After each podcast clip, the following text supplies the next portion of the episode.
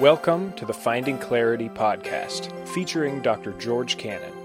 This podcast is a ministry of the Curwensville Christian Church. Finding Clarity seeks to answer your questions about Christianity. Here's George as he looks at this week's question. Welcome to the Finding Clarity podcast. This is George Cannon, and you are listening to episode 108. The Finding Clarity podcast is a podcast ministry of the Curwensville Christian Church where we seek to answer questions that you might have about Christianity and the Christian life. So, what we do is each week we try to put together a podcast for the folks in our church to consider some questions that maybe you're wrestling with or others are wrestling with that have to do with Christianity and the Christian life. So, each week we come with a question we try to break it down, show you from the scriptures, and try to come to some sort of conclusion with regards to the question. This week, we're going to look at a question that is probably, you know, all these episodes that I've done, this is probably one of those questions that I would say is probably most important for you and I to understand because it affects you and I in our everyday life. And it has to do with Jesus and his relationship with you as our Lord and Savior. You say, okay, George, well, what if this is so important? What's what's the question? Well, the question is, does Jesus pray for us? Does Jesus right now seated on the right hand of the Father, as the scripture tells us, pray for you and I in our circumstances and in our situation. Does he pray for us? And I think as you consider what that question is asking, you can see why this is very important for you and I in our spiritual lives and in our relationship with Jesus. So here's what we're going to do we're going to first talk about why this question is important. And I think it has to do with the fact that you and I wrestle with feelings of isolation.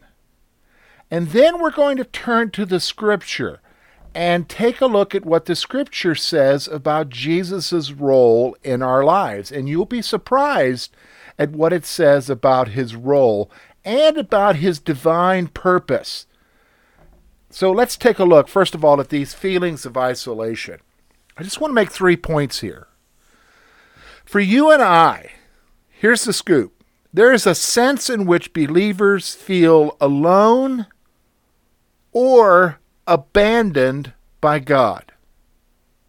That's a very real feeling if you go about your Christian life as you face the circumstances that you face and as you wrestle with the things in your life, there is going to come a time when you and I will feel very much alone, like we're in it for ourselves and I'm the only one who's doing this and I feel alone and I can't do it.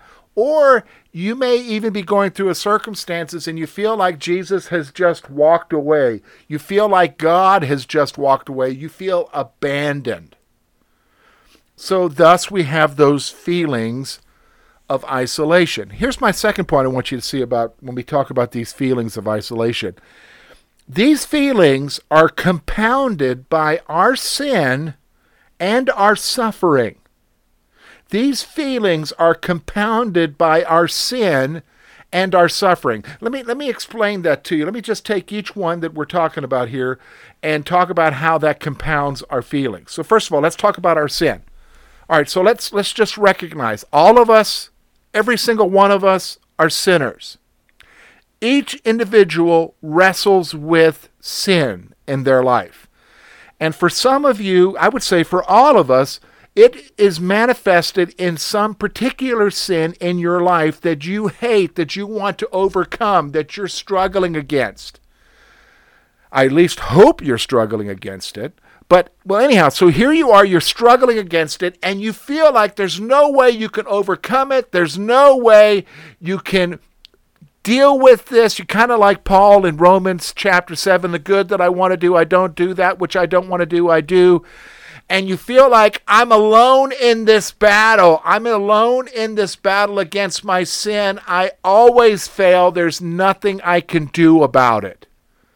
You see how those feelings of isolation are compounded by your sin? Here's the second one the struggles that we go through with regards to suffering. That compounds our feelings of isolation. As you're going through the difficulty that you're going through, as you're going through that suffering moment, you're crying out to God, God, take this problem away from me. God, I need you to solve this. God, I need you to do this. And oftentimes you sense silence from the Lord. Oftentimes you don't see Him working the way you want Him to work. And so that just compounds these feelings of isolation. So now that brings me to the third point I want to just point out to you with regards to these feelings of isolation what happens is is when we we sense that we're alone or we we sense that uh, we're abandoned by God it's compounded by our sin and by our situations of suffering that we find ourselves in. Here's the third point I want you to see. This usually happens. We question whether the Lord truly understands our dilemma we we truly question God, do you really understand what I'm going through? God, do you really understand what I'm struggling with? Because I feel alone right now. You say, okay, great, George. You've you've described where I'm at or where somebody I know is at. What in the world does this have to do with does Jesus pray for us? Well, it actually has a lot to do with the question we're going to look at. So let's dive right into the question because what we're going to see now is is that Jesus has a role in our lives. Yes, he's gone to be with the Father. And he has sent us his spirit, the comforter, to guide us and to teach us and to be him to us. But that doesn't mean that Jesus doesn't have any kind of aspect of ministry in our lives right now. He actually has a role that he is fulfilling. And the question is, is well, how do we find that in the Bible? And how does that answer this question? Does Jesus pray for us? Well, we're going to look at several scriptures now. So let's just dive right into it. So the very first place that we want to go is First John, the first epistle of John, chapter 2, verses 1 and 2. Listen to what John writes. My little children, these things I write to you so that you may not sin. And if anyone sins, we have an advocate with the Father, Jesus Christ the righteous. And he himself is the propitiation for our sins, and not for ours only, but also for the whole world. Now, here's what we're going to do we're going to look at this and we're going to see that Jesus' role in our life right now, as he's seated on the right hand of the Father, he continues to minister in our life. And this is so important, especially as we're dealing with these feelings of isolation, is that we need to understand that right now, Jesus is our advocate. Or you could say, Jesus is our intercessor. So here's the first point I want you to see Jesus is our advocate before God the Father concerning our sin. So he is right now our advocate before God the Father concerning our sin. Look at what it says there in First John. He's telling you right off the bat, verse 1 of chapter 2 My little children, don't sin. All right, so we understand the scripture calls us to stop sinning. But then he goes on and says, and if anyone sins, we have an advocate with the Father. That is, we have somebody who is interceding for us because we sin, because we wrestle with sin, because we struggle with sin, because we're defeated by sin. We have someone who advocates for us who's praying for us. So, who's praying for you as you're dealing with the stuff that you're dealing with with regards to your sin. But actually, it's a whole lot more than that.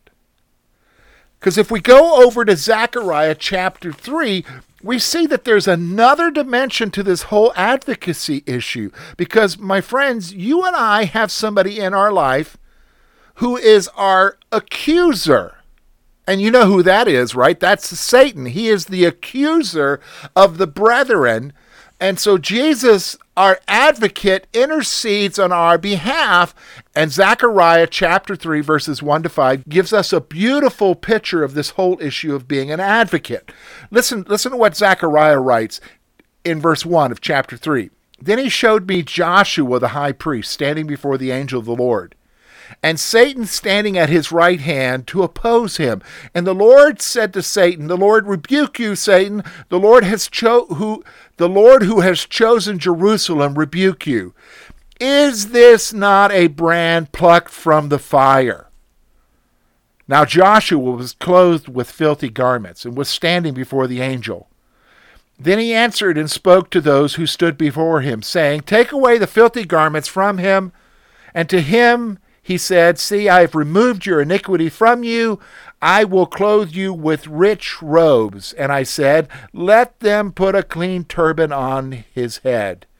So they put a clean turban on his head, and they put clothes on him, and the angel of the Lord stood by.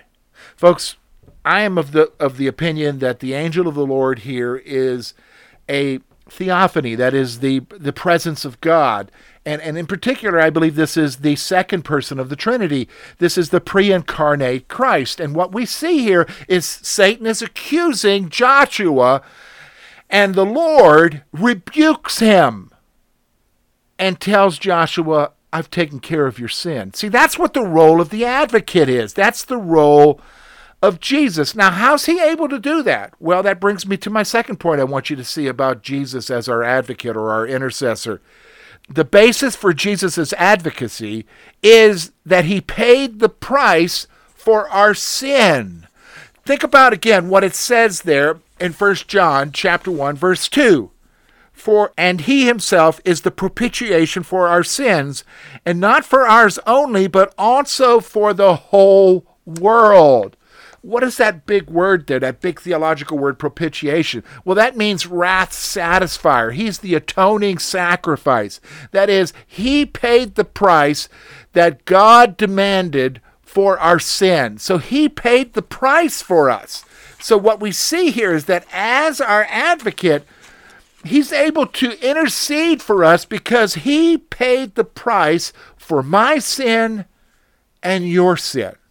You say, wow. So he is praying for us. Yeah, but that's not everything.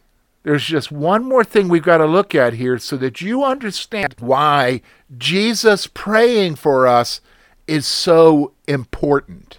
And we can see that in this final section of what I want to share with you. And I'm going to call this section divine purpose because that's really what we're going to see here is that Jesus has a purpose in interceding for you and I. And I've got three points I want to make here. Lots of scripture I'm going to share, but three points. So here's the first one Jesus' determined purpose is to pray for your well being. Did you hear what I said? Jesus' determined purpose is to pray for your well being. Listen to what the writer of Hebrews says, chapter 7, verse 25. Therefore, he is also able to save to the uttermost those who come to God through him, since he always lives to make intercession for them. Do you see the purpose of Jesus here? You see his purpose? He lives to make intercession for you and I. You and I who've come to faith in Christ and come to the Father, He lives to intercede for us. So He is always praying for your well being. Remember those feelings of isolation that we talked about earlier? Wondering if He understands, wondering if He cares, feeling like we're abandoned? You're not abandoned. I'm not abandoned because Jesus lives to intercede for you and I. And we see an example of this in the upper room when Jesus, on the night in which he was betrayed, when he's having his discussion with Peter. Remember, he was telling Peter he was going to deny him. Peter says, I'm not going to do that. Listen to what Luke records in chapter 22, verse 32. Here's the words of Jesus But I have prayed for you that your faith should not fail. And when you have returned to me, strengthen your brethren. He's saying to Peter, Peter, I've prayed for you that your faith wouldn't fail because you're getting ready to go into this test. And I already know that you're going to fail miserably, but you're going to return to me. But I'm praying for you. See, Jesus' determined purpose is to pray for your well being. Here's the second thing I want you to see. Because he understands our situation, Jesus intercedes for us. Because he understands our situation, Jesus intercedes for us. Listen to what the writer of Hebrews says here in chapter 4, verses 14 to 16. Again, discussing the role of Jesus. He says, Seeing then that we have a great high priest who has passed through the heavens, Jesus, the Son of God, let us hold fast our confession. For we do not have a high priest who cannot sympathize with our weaknesses, but was in all points tempted as we are, yet without sin.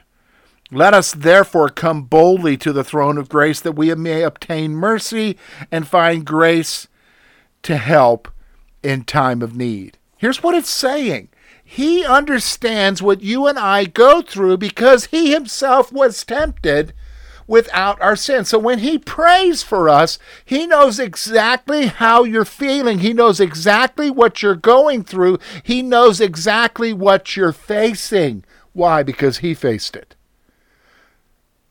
What a wonderful thing about Jesus, isn't it? Because He understands our situation, He intercedes for us. So the, you might be saying, well, okay, well, George, he prays for us. How does he pray for us then? Well, we're going to go to a chapter, chapter 17 of John, the great high priestly prayer of Jesus in the garden on the night in which he was betrayed, when he prays for his disciples and he prays for you and I. We're going to see this final point. So let me give you the final point, and then I'm just going to read through these scriptures and tell you ex- what exactly he is praying for. So here's the point Jesus prays for every area of your life. Jesus prays for every area of your life. Let's look at John chapter 17.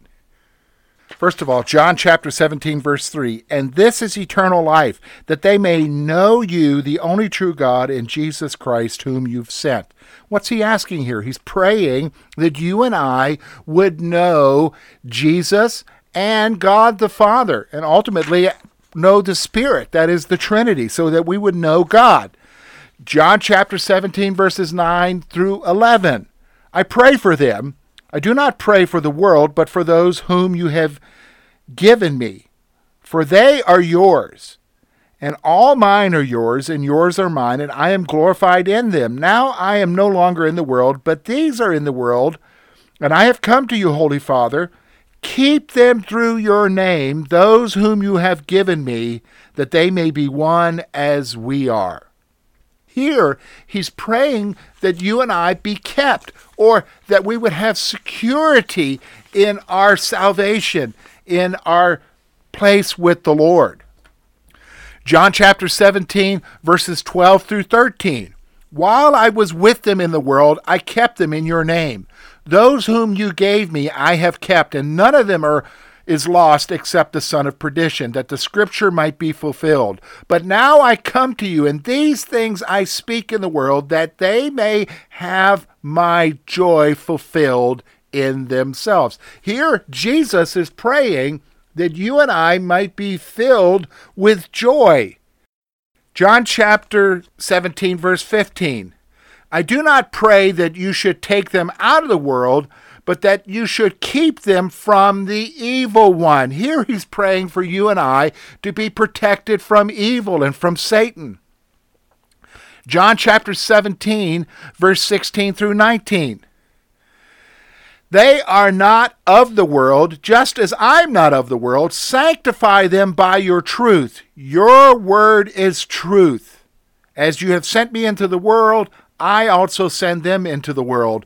For their sakes I sanctify myself, that they also may be sanctified by the truth. Here he's praying for our sanctification, or that you and I would be made holy or become like Christ. John chapter 17, verse 20 to 21.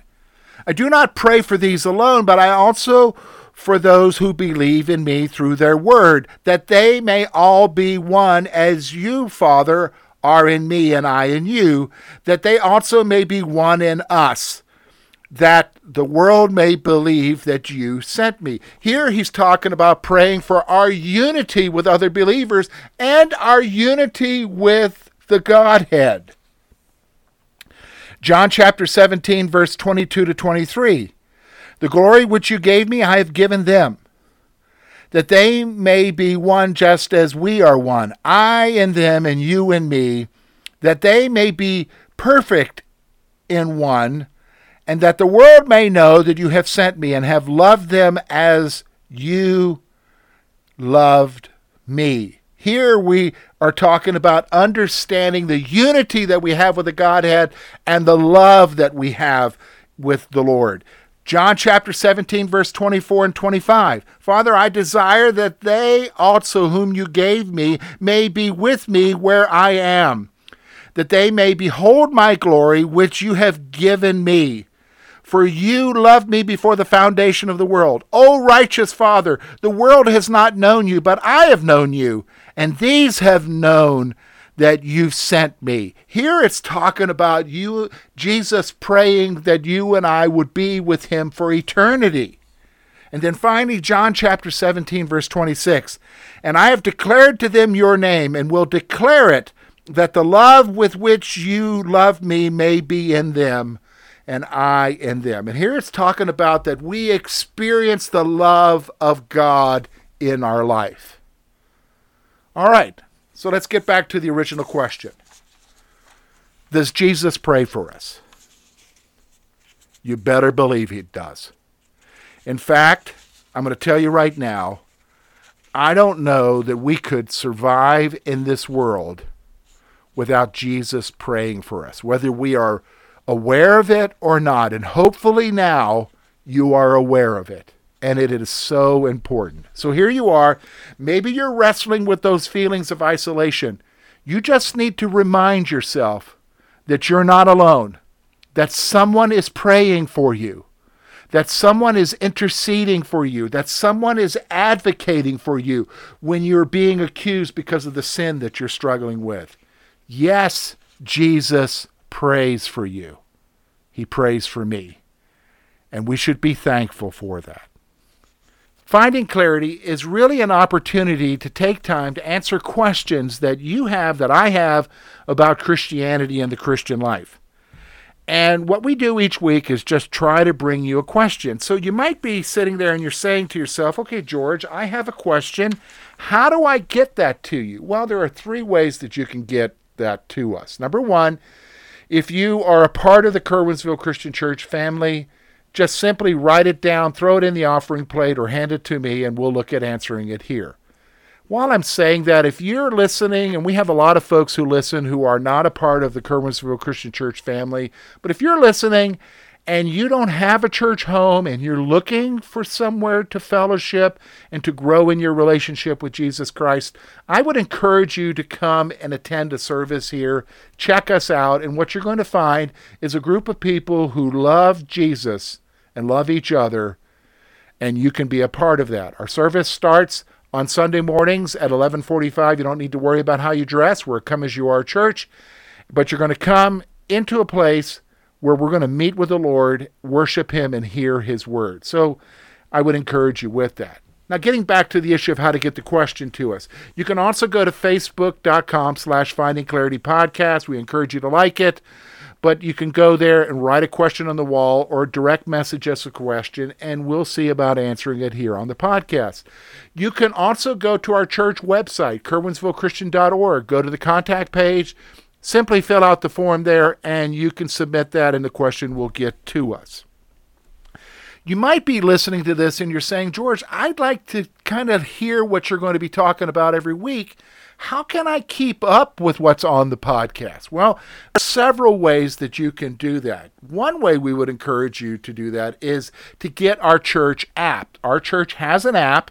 you simply need to go, depending on what device you have, you need to, you can go to the iOS App Store or you can go to Google Play. Simply type in Curwensville Christian Church. You'll see our church app. It's free. Download it. And if you go to the media section there, you can see the podcast each and every week and listen to it on your device. You can also listen to our other teaching that is there, whether it's Sunday school or the morning service. You can also subscribe to the podcast dep- depending on your device, either through iTunes or Google Play. Just simply go to iTunes or Google Play, do a search on a podcast that's called the Finding Clarity Podcast, and you'll find us there. Subscribe to it, and you'll be getting that in your feed with that app on your device, and you'll be able to keep up with the podcast there. Next week, we're going to answer a question with regards to the Christmas season. And this has to do, it's more of a Bible question more than a practical question for our life, but it has implications for you and I. It has to do with a controversy concerning Bible translation, and it has to do with a very important passage of Scripture concerning the prophecy about Jesus' coming. So, next week, we're going to look at this question. We're going to look at does Isaiah chapter 7, verse 14 say woman or virgin? Does it say woman or virgin? Because that's very important for us to understand concerning the birth of Jesus Christ. Until next week, take care.